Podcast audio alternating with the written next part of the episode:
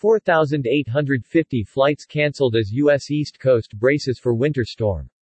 The governors of New York and New Jersey declared a state of emergency while Boston Mayor Michelle Wu declared a snow emergency. As parts of the U.S. East Coast brace for a shellacking by a powerful snowstorm, some 3,400 flights traveling within, into or out of the United States, were already canceled for Saturday. Flight cancellations on Friday totaled more than 1,450. The National Weather Service NWS warned of whiteout conditions and nearly impossible travel at times along portions of the mid-Atlantic and New England coasts, with snowfall accumulations greater than a foot expected in parts of the same region. Locations in the Northeast, including New York and Boston, were expected to bear the brunt of the far-reaching system packing heavy snow and high winds, which is also predicted to pummel the mid-Atlantic.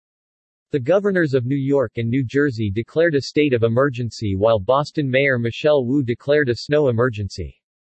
Salt machines and snowplows were at the ready in New York, where Mayor Eric Adams tweeted that a foot 30 centimeters of snow was predicted but warned that Mother Nature has a tendency to do what she wants.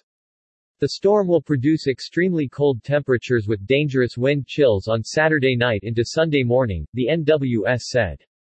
Get home safely tonight, remain home over the weekend, avoid any unnecessary travel, New York Governor Kathy Hochul said in a statement, singling out Long Island, New York City and the lower Hudson Valley for particularly deep snow.